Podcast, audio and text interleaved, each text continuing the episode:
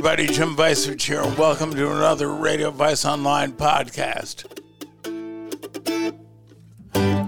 Today's podcast features the Sound off sister, former Assistant U.S. Attorney Barbara Vicevich, to talk about the Murdaugh trial, Murdaugh murders trial. Fascinating conversation, pre-taped, followed by Ron Winter, a Vietnam veteran, to talk about her involvement in the uh, Ukrainian war with with Russia, uh, Russia, and whether spending more than a trillion dollars has been worth it. We'll see what Ron has to say. Are we reliving Vietnam all over again? I've decided to bring him on to ask him that question. All that coming up, so don't go away. We begin with the uh, Barbara Vicevich interview first. Barbara on the Murdaugh trials. Here we go. Joining us on the hotline right now is the Sound off sister, aka Barbara Vicevich, uh, former federal prosecutor, assistant U.S. attorney Southern District of Florida. Barb, thanks for joining us today.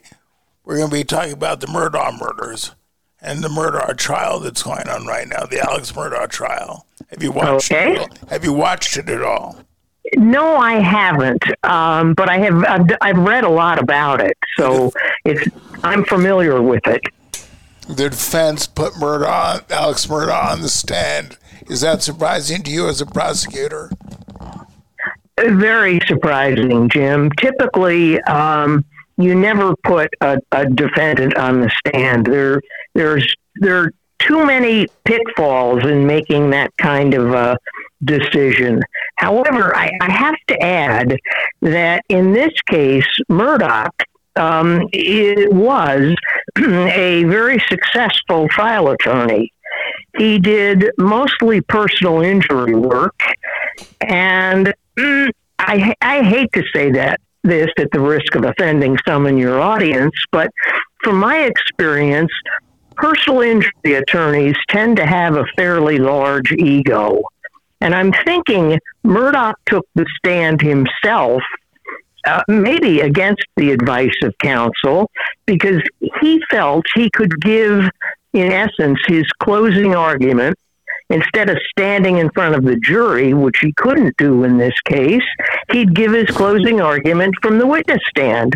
So this was all a, I can do this, I can do this on his part. Judge Jeanine Pirro on the five, who has obviously trial experience, said that she thought it was an attempt to humanize the monster. What do you think about that? Well, I think that's a good way of putting it. Again, this is a question, I, I think, a situation where Murdaugh really mm, doesn't have much to go on other than to try to convince the jury that he's a nice guy.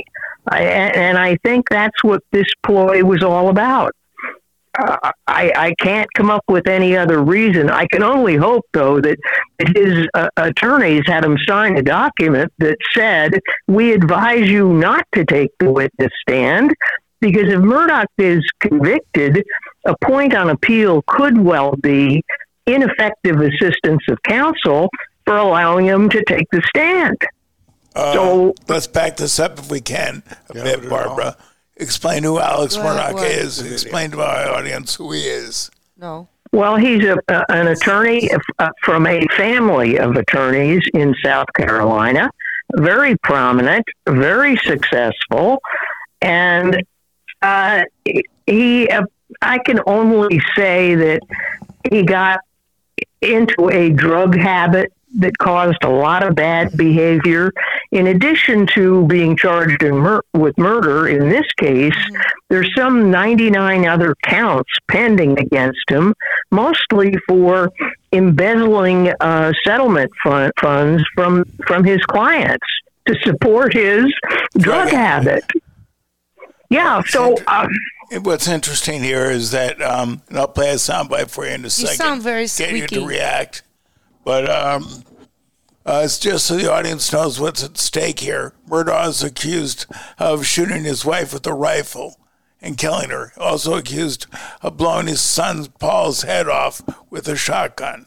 So this is these are not your run of the mill sort of average stabbing murders. These are brutal murders. yeah, Not that every They really- isn't brutal, but this case, Yeah. they're absolutely brutal. Yeah, very ugly, very ugly. And we'll just see. I mean, the case um, uh, closing arguments should happen today, and then the case goes to the jury, and we'll see where that goes. Okay, he was on uh, the stand yesterday. Let me play a little bit of murder on the stand. We're talking to former federal prosecutor Barbara Vicevich, otherwise known as the Sound off sister. Barbara, listen to what he had to say on the stand, then tell me what you think he meant by this. I was struck by his choice of words. First of all, I'm sorry to Mags and Papa. Mags is his wife, and Papa is his son, Paul. It's not Papa, it's Papa. Notice he used the word Mags and Papa, not Paul. Well, I thought that was pretty unusual, Barbara. What do you make of that? Well, it is. Again, it goes perhaps back number? to Judge uh, Jeanine trying to humanize himself number? as the wonderful father and, and, and husband who had affectionate pet names for everybody. No, he's not. He's not the monster the prosecution wants you to think he is. Yeah, that that's kind of maybe perhaps where that went. I should also add, Jim, this is most unusual. The whole trial has been unusual, but today uh, the jury is going on a field trip, so to speak, to the scene of the crime. The defense I don't well, know. the defense. You invaded my. That's an interesting everything. question. Um, I, I, there must be some reason for this. Otherwise, the defense wouldn't ask for it. Uh, I, I, can't quite see how taking the jury to there? the place where uh, the murders were committed would help them at all in in coming to a, a verdict in the case. But the judge allowed it. Again, I'm thinking the judge allowed it so as to prevent a, a point on appeal should there be conviction. Okay, Jane can't share this video. We'll pick up the interview in a second. If you're those of you who are watching, if you could share this video with as many of your friends or pages as you can, that'd be a big help to us. We continue with the interview with Barbara Vicevich, former federal prosecutor on the Murdaugh trial, and him taking the stand. Um, and so the jury will go. Now, understand when it comes to a jury view, the only people that are there are the jurors, the judge, the attorneys, and in this case, Murdaugh. Let me run, uh, through, this, re- let me run through this whole soundbite, though, and get you to react. Okay. All in one, one fell swoop. First of all, I'm sorry to Mags and Paul Paul. Paul Paul. I would never intentionally do anything to hurt either one of them. I never, I never intentionally, intentionally I was stunned by that word. I never intentionally do anything to kill them or to hurt them. What does that mean, Barbara? Boy, that's an, an odd choice of words, I guess I is the best say. way to put it. Um, the best answer would be I would never do anything like that, intentionally or otherwise. But it is a very strange choice of words. So I, I, should also add on the jury view, the court reporter is also there. No questions are allowed of anybody. Everybody just kind of wanders around the scene of the crime, and then everybody gets back in the bus, and they all go back to the courtroom. Here's what Judge Jeanine had to say about the use of the word. I'd never intentionally kill my wife and child. Is stacked against him. Uh, but the issue was how do you personalize a monster? They put him on the stand. He's one of the best witnesses I've ever seen on a witness stand. He's had a lot of reason to react to the Pitbull DA here, and he hasn't reacted. But let's talk about his saying, sorry to Mags and Papa, I didn't intentionally uh, uh, murder, uh, or whatever the actual hurt statement you. is. Yeah. I didn't intentionally murder uh, anything or to hurt either one of them. Okay, right. so why does he use the word intentionally? Well, you could say he's a lawyer. You could say he's speaking in terms of how the indictment is written. Murder is an intentional crime, but it is prefaced with, uh, I am sorry uh, to Mags and Paul. All right. That means that he's basically admitting to them, you know, I'm sorry, I didn't intentionally do anything to hurt you. What he is doing there is brilliant. He is creating the premise for a down charge. That means that even though he's charged with intentional murder, there is evidence when the defense goes in to have a discussion with the judge about what the jury will be charged. The, the, the defense will say, We want manslaughter in there. And the judge will say, There's no evidence of manslaughter. Defense will say, Yes, there is. He said he didn't intentionally hurt either one of them. Barbara, what are you uh, thinking? Judge Jeanine said that on the five yesterday. Uh, it's hard to argue with her conclusion there. Certainly, given that testimony, um, uh, a lesser included charge would be given, although typically you give lesser included charges in murder cases. So mm, she could be right. She could well be correct there. I just find it interesting, though. I'm not sure he's that brilliant. I mean, who can think that fast on the stand? But to say I did not, I'm sorry, guys, I didn't intentionally mean to hurt you. What is? I didn't intentionally mean to blow your head off. Is that it? I, of course, given the facts as we know them, it makes no sense at all. But I, Jim, I have to say, his testimony was very well orchestrated. Is probably the best way to put it. He knew exactly what he was going to say and why he was going to say it before he even took the stand. Again, he, instead of his attorneys, were, was giving his closing argument from the witness stand. And he could only hope that the jury bought what he said. But he also said this, Barbara. He admitted to lying to the police right here. Yes. I don't know where the sound is on this. That's that's on my computer when I record. I have no idea where it is, Barbara. Those are well, I know what you're talking about. Agent Croft, on the follow-up interview, I did lie to them. Did you lie to them t- by well, telling them like that you were not down at the kennels on that night?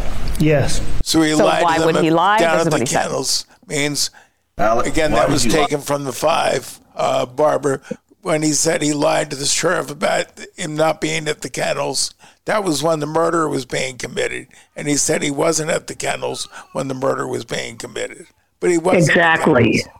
Well, we know we know he was Jim, be- so and he had to come same? up with something. Uh, what happened was apparently his son was taking a video of something, and father Alex Murdaugh's voice was heard on the video. And several people had testified during the prosecutor's case that yes, that's Alex's voice, which of course put him at the scene of the crime. So he had to come up with something. And the only thing he could say is, sorry, I lied to the police, but I'm telling the truth this time. Then I mean, it just, Barbara, then he, he went on to say this, though. He went on to say this. About the last time you saw Maggie and Paul? As my addiction evolved over time. So he's blaming his addiction. I would get in these situations or circumstances where I would get paranoid thinking. All right, so Judge, Barbara, he's blaming, he's blaming the fact that he lied to the sheriff on his addiction. I yes. didn't do it. The devil made me do it. Yeah, that clearly is, is where he, he was going there. I was addicted to drugs, so I just made this up. Um, you know what's curious here, Jim? I think I read somewhere that one of the things the police wanted were was the clothes that he was wearing the night of the murder. The what? They requested that from him, and apparently he told them, "I can't find them." You know, obviously the police wanted to see if there might be any blood stains on the clothes. Well, if, you, if, you, blow somebody's head off, the odds are there, there would be blood all over you. You got it. And he all of a sudden couldn't find the clothes. I, none of this makes any sense, Jim. And you know, were I the prosecutor, that's something I would harp on if, in fact, what I read is true. Uh, Barbara, if you lie to the prosecutor, uh, Judge Shane also said this and tell me as a prosecutor if you if this is the if this is in fact the case. Judge, I would say to the jury, you are free if you believe the defendant has lied about one thing to assume he's lied about everything. But you cannot make the jump from a, a non credible witness to a murderer. But you can assume once he takes a stand that he lied to you about what he said right. and what he did. Yeah. She said if she were charging the jury, that's what she'd say to the jury. Can you do that, Barbara? Yeah. Can you charge? Oh, yes.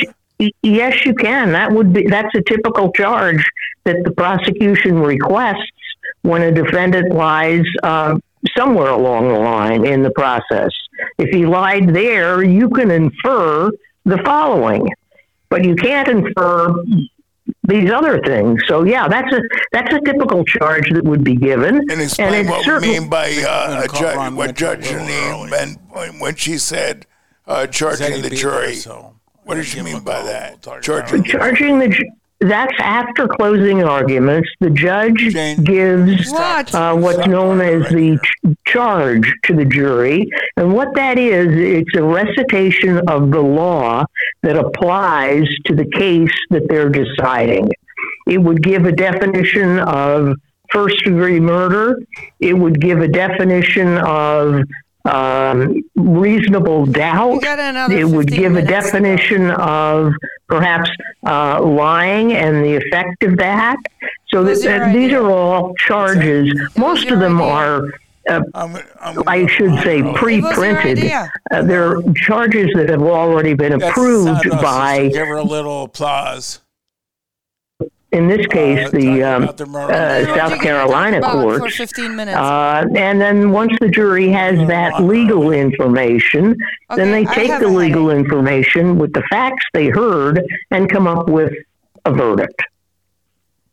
So the jury is free to assume that he lied when he said he didn't harm his wife and child. I can't actually, when you get right down to it, Jim, the jury is free to assume pretty much anything it wants if you can get all 12 of them to agree to the same assumption, then off you go. Um, so it'll again, this is going to be very interesting to see what the jury does with this case, um, because in the midst of his testimony, he also admitted that he in fact had embezzled money from clients uh, which basically he admitted uh, that the other things he's been charged with in other cases are true. He's really not going to be able to contest any of that uh, later on in any subsequent trial. But he pretty much had to admit that because he had to admit it. Uh, there wasn't. He was boxed in as soon as he took the stand uh, it was clear that the prosecution was going to bring out. Was a sound off sister on the Murdaugh trials. I want to thank you for joining us. Yeah, but meantime, she's not I, done. Ron just said that I could talk to him now. Okay. call him now. So, oh. Ron Winter, did you set this up because this was your idea? Um, okay. Uh, you were setting up the uh, Iraq story. Um, here is here is um, President Biden on our involvement in Ukraine. I want you to know that all the people of Ukraine to know as well. The American people have been with you every step of the way, and we will stay with you. We will stay with you for as long as it takes. For as long as it takes. Let's call Ron up and see what he has to say about that. This was Jane's story. It was her idea. What's that?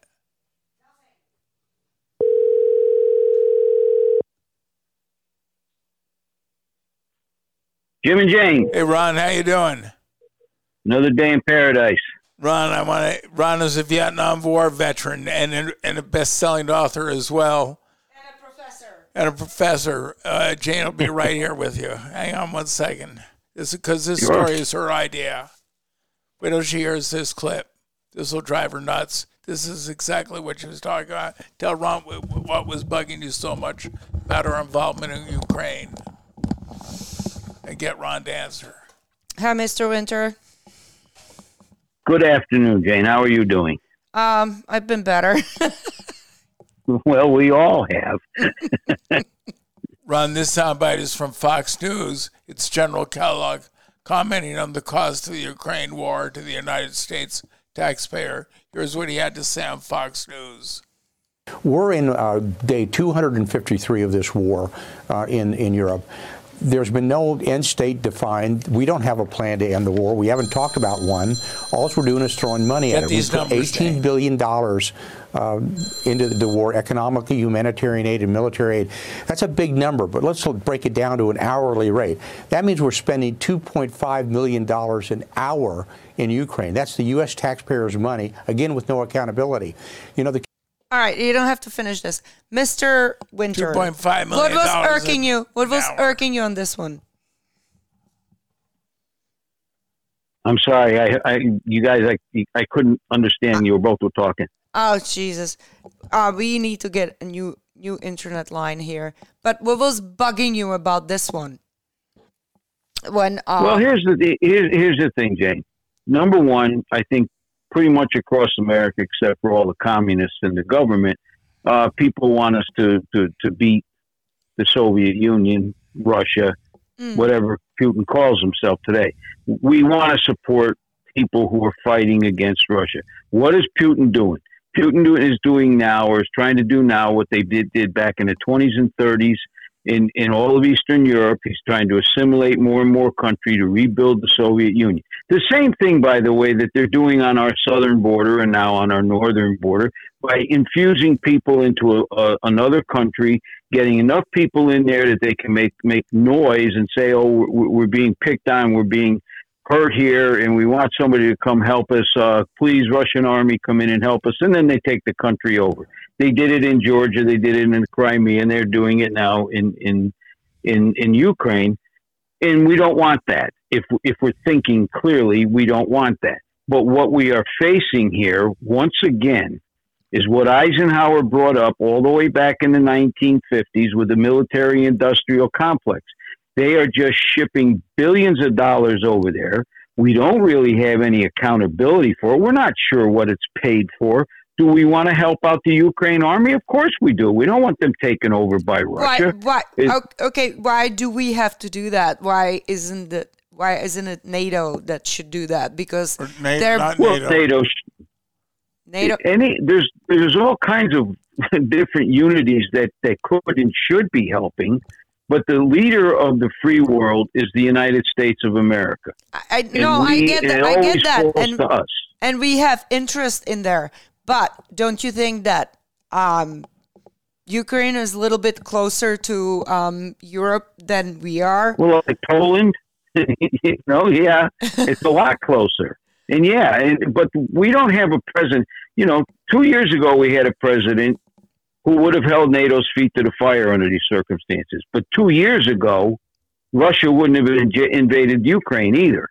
Well, we had. But the- now we have now we have Biden and we don't we don't know where his mind is. Um, we know I'll, that he has some conflicts in the Ukraine. I'll tell you and where he's his got mind conflicts is. in China. Yeah, you know. I'll tell you where so, his mind is. But remember the idiot that was president before him, um, that removed the uh, missiles from Poland, and Poland yeah, is the only country. She's the, talking about Obama. Poland is the I know, only I know country that is helping these people.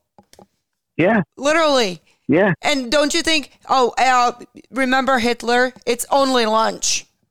Well, I was going to say, you know, you would you would think that Germany's history with Russia would, would, would be some kind of an impetus for the people in Germany to be saying to their leaders, hey, maybe we should help these guys out before we end up back in that same situation again. Yeah. Because this isn't the first time or even the second.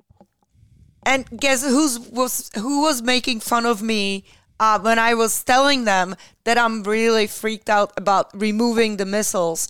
My family in Czech. Those that they are going to be overtaken in no time. Ron, have you ever seen the TV show Last Man Standing? Oh, I sure have. Okay, this this is a scene taken from the show Last Man Standing when the daughter who's in the reserve comes walking in from uh, uh, training from training military earlier training. that mor- morning. Here's what she has to say. This is great. What Tim Allen says. Hey. Hi. How are drills? Tough.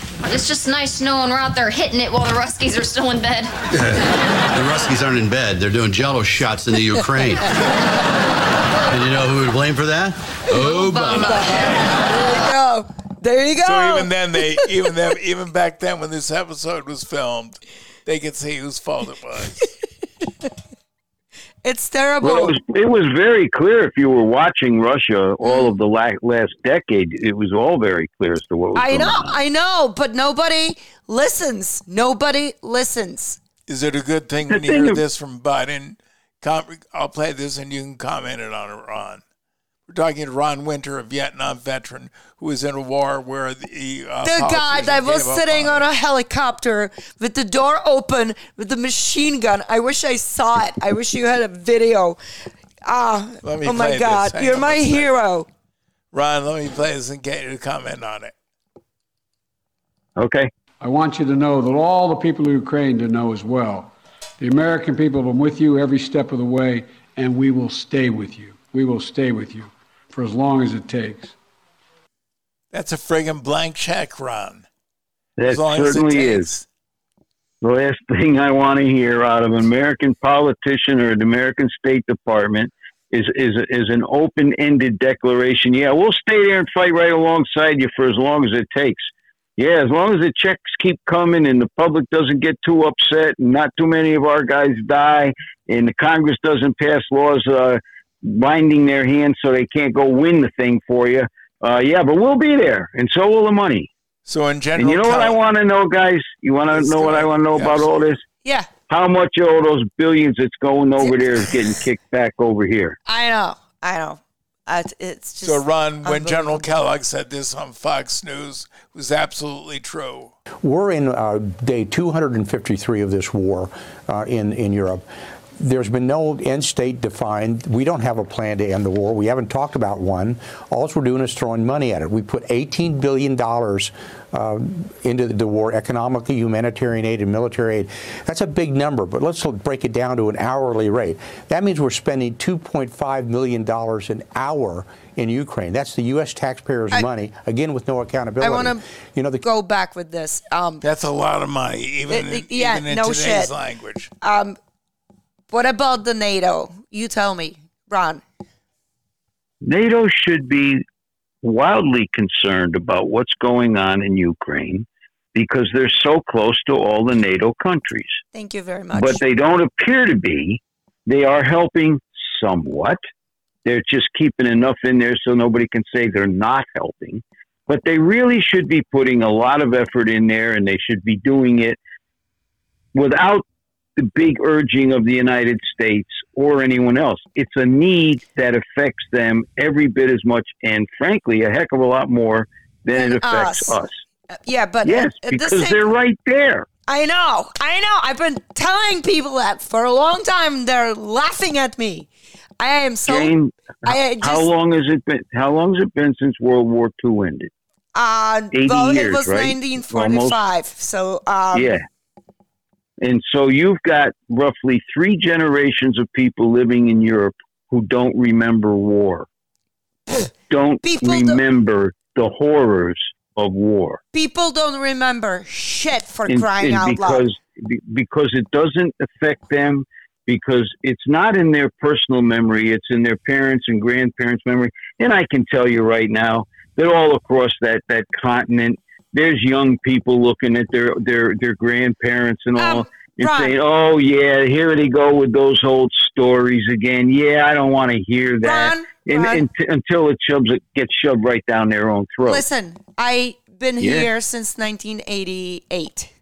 I went yep. back home, and this young girl that was probably 15, 20 years younger than me was telling me about how great communists were. I wanted to freaking punch her goddamn face out. And her husband told her to shut the hell up because this girl that you're talking to left this country because of the assholes that are just not good. So um, because they don't understand. They do not. Look, hey, let me let me let's let's go back. Let's go back about Jane this understands. Russia rolled their tanks right into Prague in 1968. Yeah, you remember that, yep. Ron? Czechoslovakia, Hungary. Yep. Yeah, yeah. They didn't, and they didn't mind shooting people down the streets. No, they, they, they, them they over. don't even remember. Look, they don't even remember Tiananmen Square. No, they, Okay, they so- Ron, don't. listen to this, Jane. Tell them what the Russians did with their tanks to the Czechs. What do you mean? You said they ran right over the Czechs. They did. They did. I didn't even know that because they erased it from the news. They just erased the news. You would not know the history because they deleted it. So Jane freaks out when she sees uh, people not paying attention to Ukraine. She Jim, I was, happened in uh, Prague. I, I got to. I want to point this out to you guys because this this is an important part an element sir. in it. All right. The only thing we hear is a little bit of, of talk that Russia's lost 100 to 200,000 casualties. They don't say how many of them are wounded and how many are killed, but based on, on the, the standard of how many wounded and killed on a battlefield, you can probably figure they lost around 70 to 80,000 people killed in an action, and, the re- remainder probably are wounded in action. Some of them taken out, some of them coming back. But here's the important thing: if that's the standard they're going to use, one, yes, we should know how many people they're losing, so you can, so you can broadcast that information to the people in Russia, so the people in Russia know how badly they're getting mauled on the battlefield. But this is an important thing to remember: in the Korean War, the United States Armed Forces, with help from the United Nations, eliminated the North Korean Communist Army and killed at least 300,000 communist Chinese. Ron, In Vietnam, at a cost of approximately 38,000 Americans. In Vietnam, we eliminated the Viet Cong, which was somewhere between three and 600,000 troops, and wiped out one and a half million North Vietnamese communists, as well as at least another 30,000 Chinese, plus some Russians that they won't tell you how many. In the Gulf War, in, wait a minute, I want to, I want to make this point. Go ahead. In, in Iraq and Afghanistan, American troops, coalition troops, wiped out extremists in the hundreds of thousands. But those mindsets don't give a royal rat's rear end how many people they lose. no, they don't. They will keep funneling people into that machine of death until something happens on a diplomatic scale, something happens here in our Congress as it did in Vietnam, and then they get what they want. They don't give a damn how many people die because communism is based on the state being all powerful and the individual being irrelevant. Well, Jen has Whereas we believe in the strength of the of the of the individual, so to us it matters how much we lose. They don't care how many people they lose. Ron, as Okay, you can may- imagine, Jane may- has something to say about that. Sure. Um, Croatia and Serbia. Do you remember that? Yeah. Uh, do you remember how many people were slaughtered? I never Serbians. thought. I never thought that that kind of a sh- crap would happen uh, in Europe anymore because we got rid of the Nazis. We. Uh, I j- Was the, Mikhailovich the, the of carnage Serbia? the carnage that happened in in Croatia was absolutely oh, Milosevic. awful. Have you ever seen any documentaries The mass graves or of the anything? It Croatians. was just Yes, I did. I did. and I, I, paid and I went and, and I went to Croatia. I've been I've been on vacation there and it was beautiful and people were just being murdered and slaughtered and just it's just horrible how badly it's that that's a good word how badly people can behave towards other human beings. And Ron, those are my people. I'm Croat. I'm Croatian descendant. I'm Croatian American. Well, Jim, you probably know a lot more of the history over that area than Oh, a lot of people. I they do. probably don't even teach it.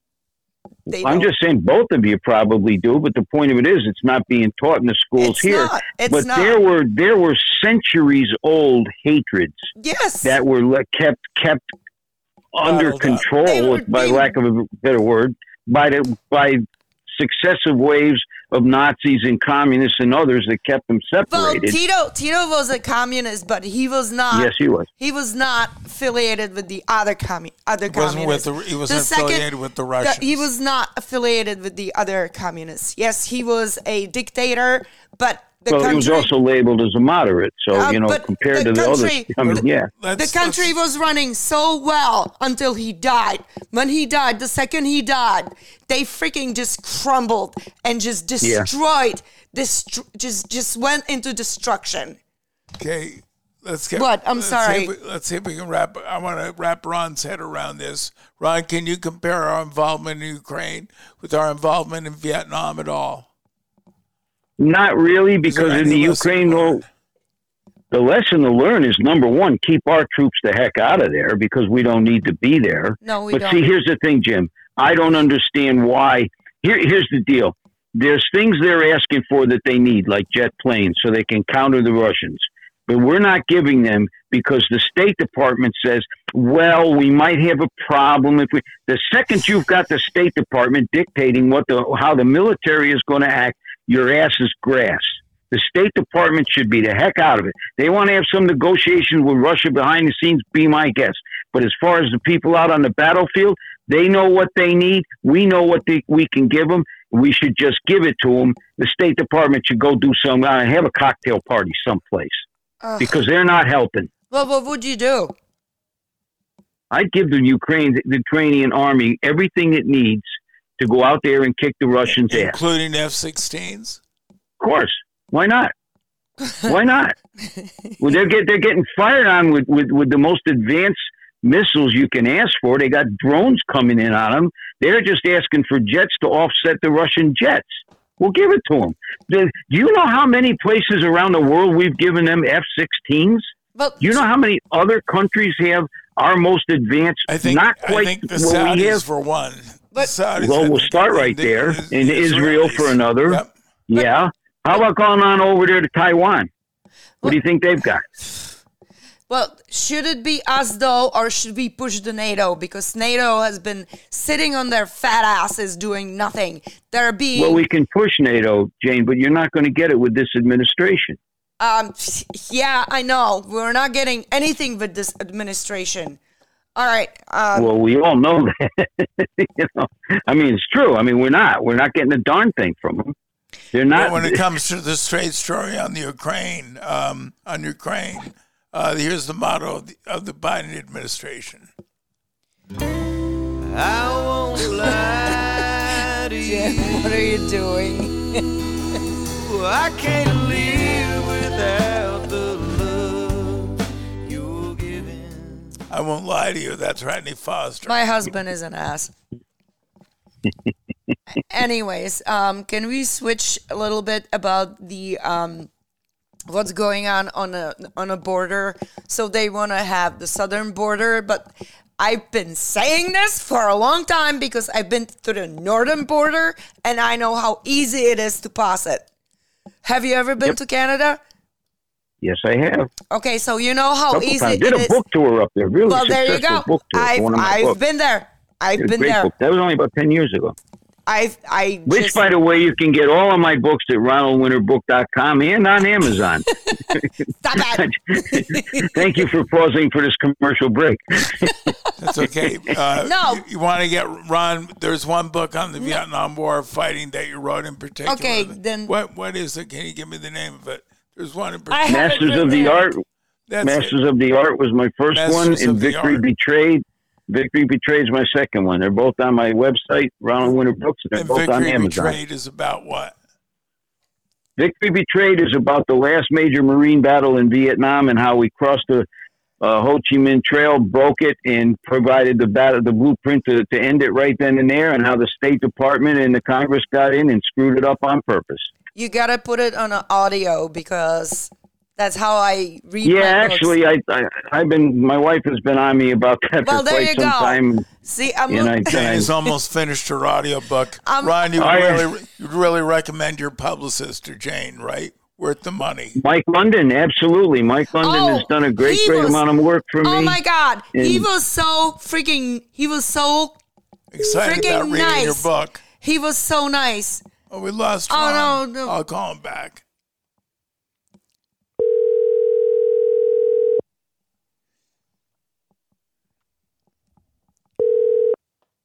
Hi again, guys. Yeah. We lost you. We got Sorry a horrible connection. But no, I didn't hang up.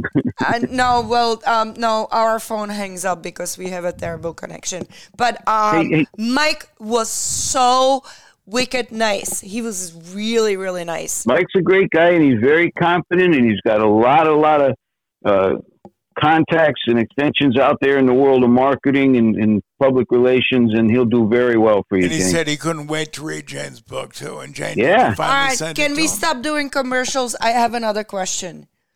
Okay. Um, you the- guys wanted to talk about that, that lady that lost her two sons. yeah, to fentanyl. I was gonna go right there. The fentanyl. Okay. Let me play into that. I called. Shut Wait, up for a second. No, don't. I called the school today because I wanted the uh, what's the uh, antidote for it? N- um, Fentanyl overdose. um, n- um, it's a um, it starts with N. Um, You're gonna waste too much time trying. yeah, I am. Anyways, it's a uh, it's a it's a antidote that uh, goes f- against the fentanyl. You can spray it up the nose. Um, so I wanted to know if the school school is not generally able to administer anything, and I have to say today I am very impressed with Glastonbury schools. Um, they have the um, antidote available, and they are trained to administer it um, because the thing is, um, you can take you can take Tylenol, you can take Advil, you can take anything that comes from freaking China. They lace it, Or it and could be made you have of fentanyl. and you have you have four minutes. You have four minutes to administer it. Ron, are the Chinese trying to kill us? Of course they are. Uh, But I, But there's something else I wanted to talk. Why? wait a because they want Look, world domination, and we're in a way. Let me play this soundbite for you. This is the woman who lost both of her sons to fentanyl overdose, and he, she testified before Congress. It's very emotional. Here we go. You talk about children being taken away from their parents. My children were taken away from me. A hundred thousand Americans every year are having their children, 200,000 because it's both parents, right? Are having their children taken away from them. This was not an overdose, this was murder. My children got fake Percocets that were fentanyl. There was no Percocet in it at all. This is a war. Act like it. Do something. Uh, that one was testifying before Congress. It's heartbreaking, Ron. So her sons It's thought they were taking a prescription Percocet, but China had disguised it as uh, fent- fentanyl as Percocet. No, they disguised the fentanyl. Yeah, right. The, Whatever. the Uh, fentanyl yeah, is we got it. We got it. Go ahead, Ron. I, I- want to hear you have to say. I don't think they were getting prescription Percocet. I think they were getting street Percocet, uh, which is how they ended up getting it laced with fentanyl. Because if they had been given prescription Percocet, I mean, they weren't buying it through a prescription. They were getting drugs the on the street, which the therein lies the problem.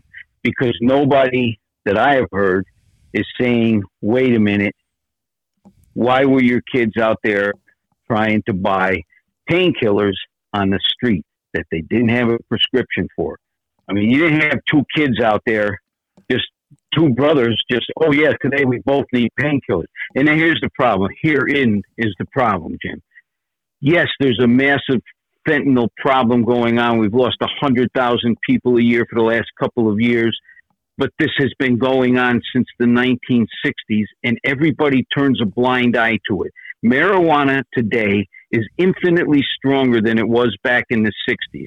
It gets people hooked quicker, but everybody says, oh no, we got to legalize it. Let's give it to people. It's not a bad thing. It's the same So, thing Ron- as alcohol and cigarettes. So, Ron, you no, believe it's that not. At war with us?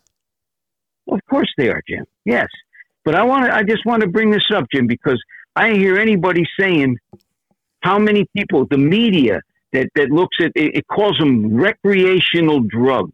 This isn't a recreational drug. These are painkillers that get you hooked. It maybe not instantaneously like heroin, but it certainly gets you hooked. and you, then from there on in, you're done. And and this is going on in our country, and our country's countrywide. We're we're just being blasted with drugs and and people are making excuses for it. They, they they laugh about there being cocaine in the White House and in the halls of Congress, and in in a goal a goal for people. We, uh, take take your major league sports people, all the money they make, the millions of dollars. What is their goal by making millions of dollars a year? Get a big car, get a big house, and get yourself lots of drugs and good looking women. So, so I mean, so, okay, you want things, but the drugs to, to you, you, just want to be able to go out um, and get high and drunk. So, That's your goal in life. So is that what we're teaching? Um. Well, I like my wine, but um. So I like my scotch, but I don't go out and no. listen, drink enough of it to uh, die. Uh. So they're talking about they're talking about fentanyl, uh, but they're pushing. They're not actually talking about it. They're uh, we have here and there we hear something about it, but they're pushing the vaccine. What is that about? And do you remember the balloon? Yeah. Okay, so they're just freaking liars. They're just lying. Like Rodney Foster saying, no, well, no. Uh, why don't you teach children about the fentanyl and tell them how bad it is and it's in candy and it's in everything else. Just don't take anything from random people. Um, but you know one of the things used to talk ahead, about. But you can go ahead and get jabbed behind your parents' back. Yeah. No, I, it's hypocrisy. I don't believe in the jab anyway. I didn't get it, not going to get it, and I think so much more is coming out of that and, and you're seeing it right now with the Department of Energy coming out and the FBI coming out and saying, look, yeah, it actually did come out of the Wuhan lab, which most people knew anyway. We knew that look the whole time. Got hammered down by the media and by, and by the bureaucracy and, and called all these things losing their jobs and, and being thrown out of service. And now it's coming out that these people were right and, and, and all this crap was wrong. But look how many people just went blindly along with it for two years. Yeah, and, well, and anybody uh, that up, objected to sum it up in, just quickly, Ron, the expense, the money we're spending on Ukraine is worth is worth it as far as you're concerned. Um, yeah, to the moment, to the moment, Jim. But not um, a blank on check. that, and and and and on the other end of it, you know what? There wouldn't be a fentanyl crisis if there wasn't a market for it in this country, and until people start addressing our thirst as a country for illicit drugs, you're not going to win the war on drugs. Okay, what about the ch- the, the illegals? Um, they call them migrants. I call them Ill- illegals. They are illegals. Uh, that They're are crossing the border without shop, without being, you know. Hey Jim, how many how many sanctuary cities do we have? Um, we have at least one. What, Hartford, Waterbury. No, no. How many all over the country? There's a couple Oh. hundred, right? Yeah, at least a couple Probably. hundred. Yep. Do you know that if 20% of the illegal aliens that came across the southern border since Biden became president are here at the behest of, the, of either the Chinese or the cartels? We've got enough to put an army of 5,000 illegal combatants in each sanctuary city in this country. Tell me how many police departments in this in this country could take an influx of 5,000 combatants overnight. None. That's how many. Okay, Ron. Even New York City couldn't handle that. do you remember there was a Think story? about that. listen, there was a story uh, from California where um, Chinese women were coming across to deliver babies to get citizenship. Do you remember that? I do. Okay. Um, I wonder if that's still happening. Um, It's, of course it's happening. It's happening still down on the border. these- where the hell are these people coming from? Well, you know, there's an awful lot of really unhappy people in a lot of really bad places in this world that wouldn't mind being here if they could get here. but the they're- problem, they're still the problem screwing- is, But they're still screwing problem- up this country. They come over here and screw it up. They do not assimilate. In- in- they in screw it up. Past, in ages past, we had control over immigration. Mm. Even illegal immigration was under control to some degree, and that kept people at bay. But what we've been told, what we what the Biden administration has told the world is that the United States is open for business and it's a turnstile down there. It's not a border. So just come on in. Ron. And that's why we're getting this. My English is not too bad, right? I thought Not too myself. Bad at all. I thought myself. Um, I changed my name to assimilate. I assimilated. I. Jane's why, name is actually Yana. why don't changed it to freaking people? Why, if you're coming to another country, uh, if you're running away from your terror, um, so to speak, you just freaking assimilate. Just it drives me crazy. It really drives me crazy. That people hang on to their old old culture. Just just stay there. Just if you don't like it, if you, you, you just just ah! Learn English first of all. That's what you say. I- you taught it. I- taught yourself English. I taught myself English. not yes, only I that, did. she's actually uh, the voice on her audiobook. So she, she not only taught herself to speak English, Ron, she's taught herself to read English out loud. That's amazing. That's a talent. And that's what people used to expect to have to do when they came here, and that's not the way it is anymore. Right. And you know, I don't, I, I don't um, belabor people for for wanting to keep their old customs to to keep the things that they liked about at their your country house. where they came from. Keep it at your house. Well, you know, here's the thing. You know, people don't know about this, but my father came over from Yep. Scotland in the 1920s. Mhm. Because he was eight years old, roughly, he already had a Scottish brogue. He learned to speak in Scotland, not in New York City. But they humiliated him and the people like him and his, his other members of his family in the New York City school system. And they would have to go and sit in a You've dunce chair if they rolled their R. Huh? No, Jim has been humiliated. He was Okay, my point was, Yeah. I, what I wanted to say was, they were forced to learn to speak in a different way than they had grown up speaking, which I think was horrible. Because for the life of me, I don't know what's better about coming from New York City and saying "what" eh," than than rolling your R's, Ron. saying Ronald. Ron. you know, I have a completely different language and I learned a completely different language. I am speaking completely different language than what I was born with. So um people Sam just jumped in. Sam's watching us now. people need to assimilate if they want to be in this country, I would say, or any country that they want to immigrate to. If, if you want to go, let's say Sweden, uh, is it Sweden or Switzerland? Um, you have to amiss, you actually have to assimilate. Um, I don't see what is wrong with that. I don't see what's wrong with that either. Um, it's it's tough, but it is what it is. I spoke I spoke Czech for 19 years, and then I learned English by myself. By watching the movies. I didn't even go to school. I learned it by myself. Not bad, huh? Not bad at all. And So- I know a lot of stories like yours, Jane. I mean, a lot of people came to this country. Most people came to this country, and like you said, yeah, they kept, you know, especially the the original immigrants. They they would maintain their own language in their home, but they still had. I mean, you know, everybody had to go out and become part of America if they wanted to have a piece of the American dream. Well, actually In, Um, my- second and third generation, the kids didn't even know any different. No, I know. My kids are claiming that they spoke Czech. They never did. They understand a little bit.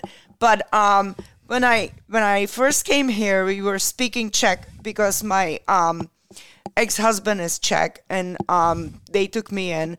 Um, we spoke Czech, and I said one day, "All right, we are switching now. We are speaking English." And once we started speaking English, it started stu- sounded it's it, it sounded stupid to speak Czech. It was just we switched. That was it. We just switched. And um I, I don't know where I'm going with this. Well, you know, I'll just remind you guys of, of a nicer time, which was about three years ago when we had a first lady named Melania Trump. Yes. Who was bashed by the media left, right, Absolutely. across and whole, but she was a an accomplished businesswoman in her own right before she ever met Donald Trump, and that woman could speak six or seven languages fluently.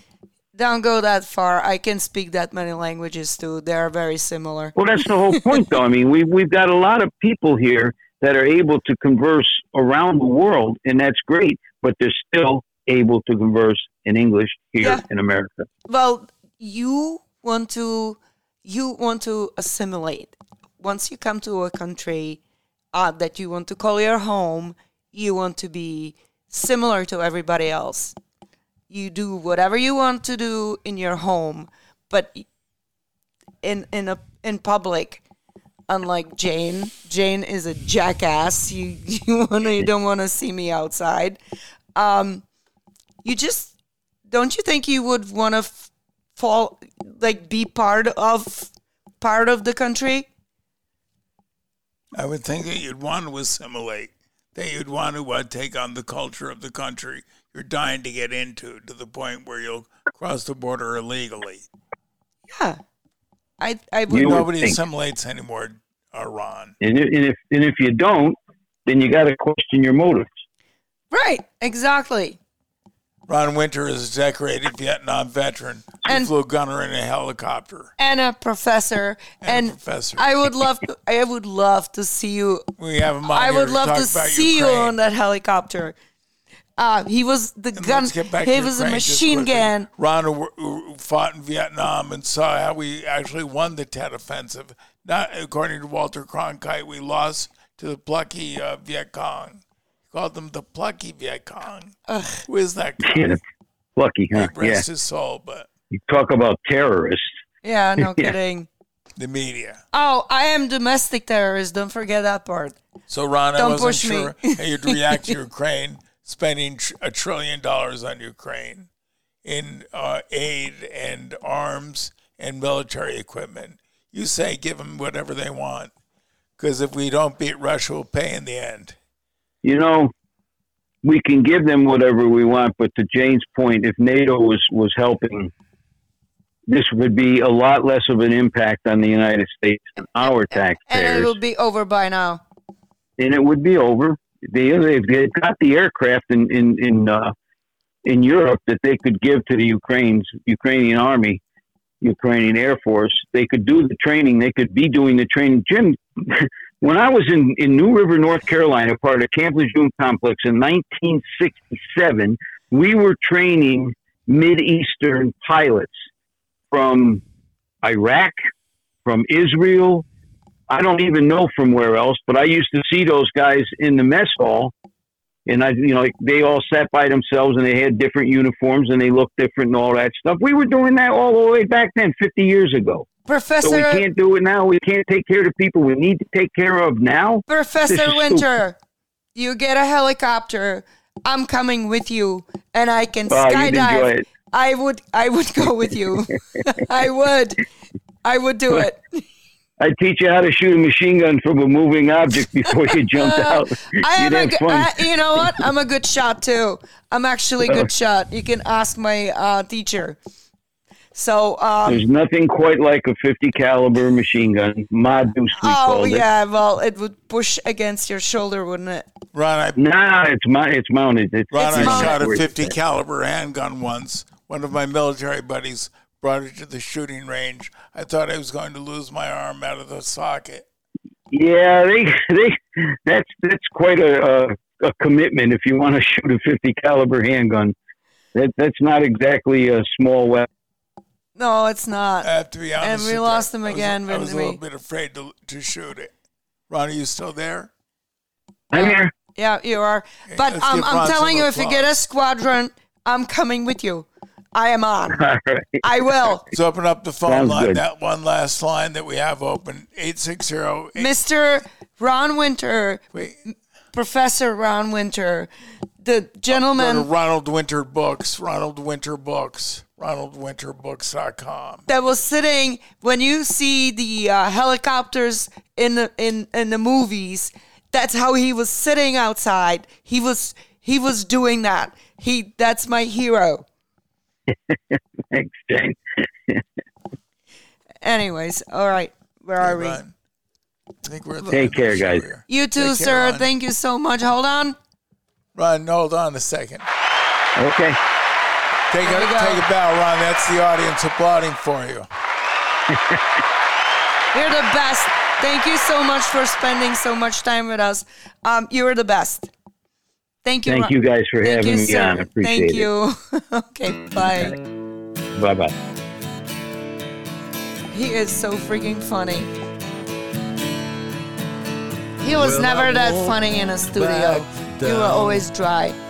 No, I won't. And I won't back down. I'll always stand for a smaller, leaner, less intrusive government.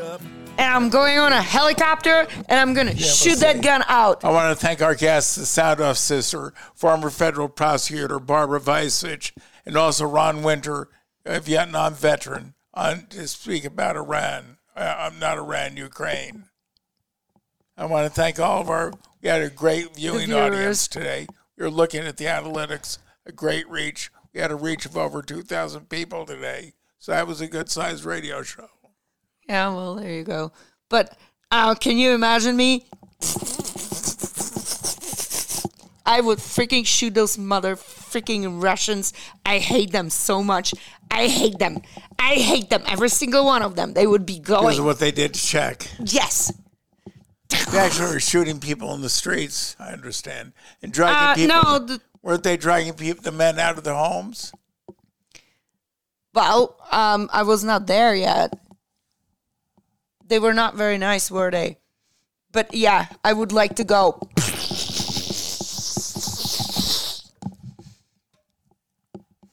I'd be good, you know.